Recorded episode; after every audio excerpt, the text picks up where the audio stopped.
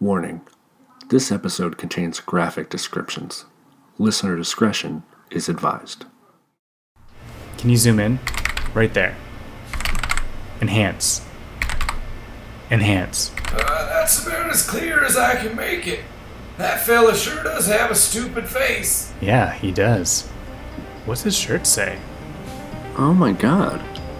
That's not Kyle. That's Duncan.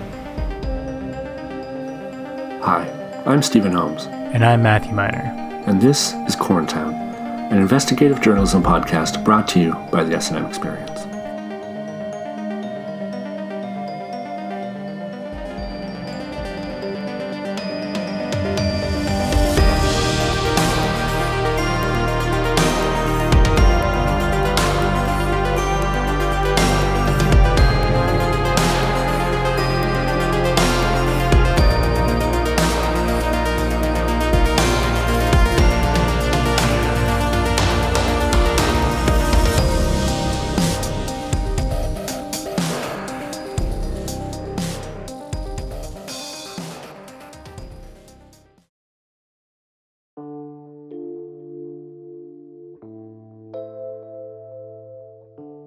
Last week we ventured out of Corntown, following in the possible last steps of Kyle Van Truck before the death of Jaron Deeb.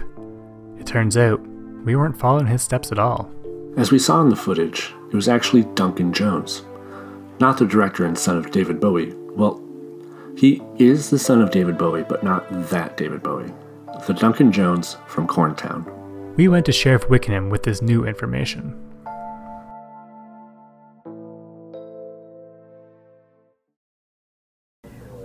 I've seen this footage. Don't make a donkey turd of difference to me. But this isn't Kyle Van Truck in the footage. It's Duncan Jones. Look, he has a stupid face. Yeah, I suppose so. Looks stupider than a donkey turd. Still don't change things. How does this not change things? You said gasoline was used to start the fire. We've got Duncan Jones at the gas station just before the fire started. That's true. However, you boys probably saw he didn't actually purchase any gasolio. Just used the bathroom, stared at the camera for a suspiciously long time, and left. Your claims don't make a donkey turd of sense. But it's on tape. Just because you got Duncan Jones on tape don't mean he killed Jaron Deeb. And heck, this don't prove that Kyle didn't do it. He could have just still slipped out of the Cinecorn and driven out to Deeb's field. He might not have even made a stop. Could have got there even quicker. Oh, yeah. I guess this doesn't really prove anything. Especially since there isn't a single security camera anywhere else in town. If Kyle can't account for his whereabouts, I guess Kyle still could have done it. Exactamundo. Now maybe you boys will finally forget about all this. I'm gonna tell you one more time. Drop your investigation before one of yous gets hurt. What? You haven't told us to drop this. I haven't. No. Really? I, I could have sworn. Mm, nope. Alright, well, I'll tell you boys now to drop it, but I guess you can keep investigating a bit. But then the next time I see you, I'll tell you again, and I'll be more serious. You can probably just keep ignoring me though. Okay. Hey, you know what I would do if I was trying to solve this crime? Aren't you trying to solve this crime? Heck, I already did. Just go back to the facts. It's all there, plain to see. We decided that the sheriff was right. Maybe if we reviewed the initial evidence with fresh eyes, something would stand out. And that's exactly what happened. Upon listening again to the 911 call, fresh questions arose. The caller never identified themselves, and nobody seems to know who made the call. So all we have to go on is the audio recording. Let's take a listen. 911 operator, what's your emergency? Sorry, who's this? This is 911. You called us. Do you have an emergency? It was the damnedest thing. I woke up late. I work the night shift, you see. Not because I like the night shift or nothing. In fact, I find it a bit eerie, what with the witches and that one door that's always locked, but it sounds like there's someone weeping on the other side. I asked my boss if she could just switch. Sir, do you have an emergency? Well, I don't know. As I was saying, I woke up the smell of smoke wafting through my window. When I looked out, I saw it was coming from over yonder in Jaron Deeb's field. The stalks were getting all shrivelly, and I could see that there was something black-like in the middle. Walked over to check it out, and something sent my tummy rumbling. Damned if it don't smell better than Montana's on wing night. Now, upon closer inspection, I see that the black thing looks like a Humanian in the middle of them flames all crispy bacon-like. There weren't a field of burning corn in the way, I'd be tempted to carve off a slice. You're saying there's a human body on fire? Yes, I suppose if you want to get all technical about it. Sir, what is your location? Like I said, Jaron Deeb's field. You even listen to me? Yes, sir, I understand. Help is on the way. Okay then. I also saw someone run from the field. Male, Caucasian, slim build, six foot two centimeters, dark hair, stupid face. Thank you. We have noted this information. Well, I do appreciate that. You have yourself a nice day, mm, okay?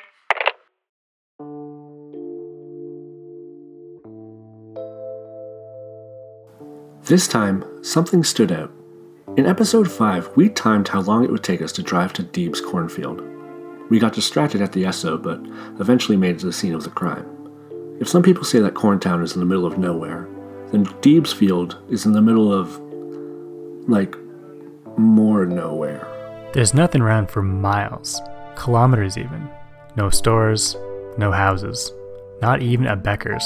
So, how did the caller look out their window and see stalks of corn shriveling?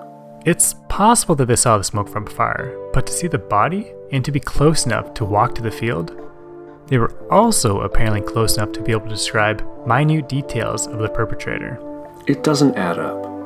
Even more suspicious is that nobody has taken responsibility for the call. We decided to visit the county morgue to take a look at the corpse of Jaron Deeb for ourselves.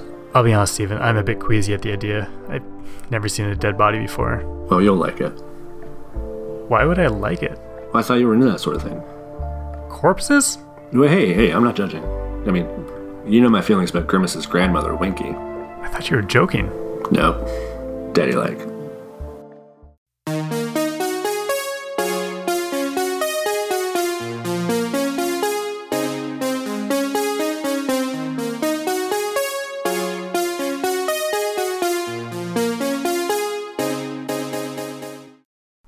This episode of Corntown is brought to you in part by Blotto's Autos and Corntown Secondary School's production of The Corn Identity.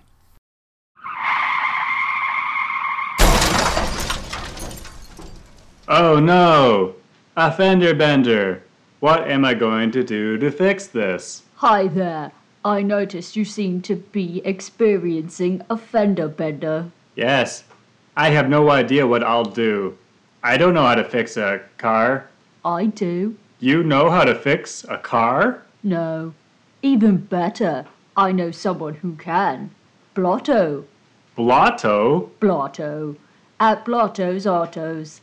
I was just heading there myself for an oil change and tire rotation. He can do that too? He can do anything with a car.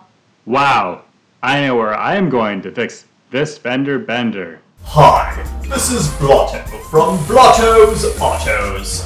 If your car has a problem, I can fix it. That's the Blotto guarantee. And at Blotto's Autos, we don't just take care of your car, we take care of you, the customer, too.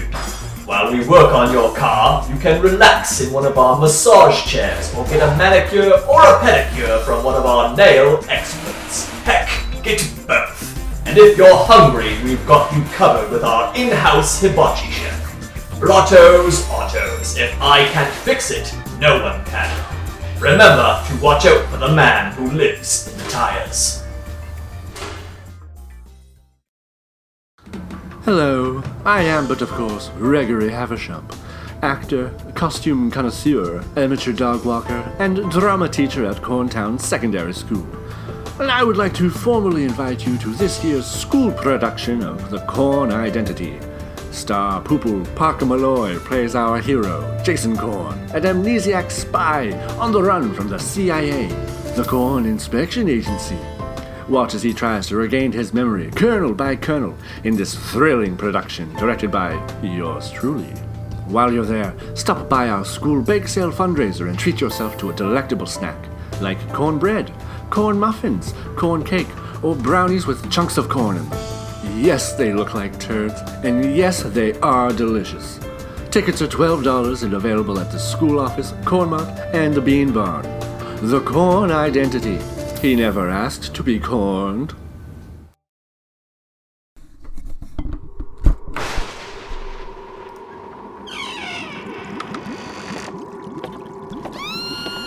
Wow, the morgue is even creepier than I imagined. Oh, this isn't the morgue. Uh, this is the Legion. I'm picking up my bingo winnings from last night. Okay, this is the morgue. Hey, you kids want to see a dead body? This guy does. Oh, then you're gonna love this one. This way. So, you guys are those podcaster fellas, huh? Yeah, I figured I'd be hearing from you two. I spruced the place up a little bit for you. Do you smell that? Cinnamon? Oh, you betcha. Popped a couple of Cinnabon into the last guy cremated. Mmm, livens the place up, right? It is refreshing. Though it is making me a little hungry. Oh, hey, no judgment from me. And I'll keep my back turned. So if you slice off a little piece here and there, uh, don't worry, I didn't see a thing. No, that's not. Wow. I knew you were into this, but not that into this. Regular Armie Hammer over here. No, I'm not. Never mind. Can we just see the body? Eager beaver, this guy. I take it. Alright, here we are. Oh, wow. Is that it? I don't understand how this gets you off. Yep, that there's it. None but charcoal. It actually made for an easy autopsy, seeing as how there wasn't much left to autopsy. Finished before my afternoon nap. Cause of death? Fire. Uh, h- how do you even identify a body that's been burnt this badly? Ah, we just sort of guessed. It was found in Deeb's field, so that's gotta be Deeb, right? That seems reasonable. Fortunately, this doesn't get us any closer to exonerating Kyle. It just seems so unlikely that a nice boy would commit such a vicious crime. Haha, that's a good one. What, what do you mean? At this moment, Dr. Morg dropped a bombshell that took us completely off guard. It changed everything. I mean, Kyle Van Truck.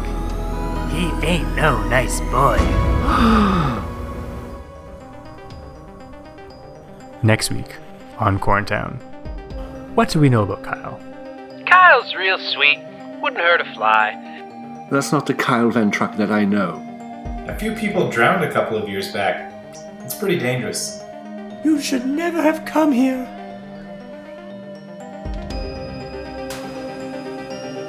This has been an S&M Experience production. Executive produced by Stephen T. Holmes, Matthew Miner, and I'm a Plastic.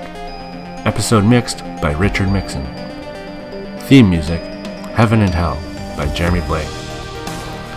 If you have any information about the murder of Jaron Deeb, email us at the smexp at gmail.com.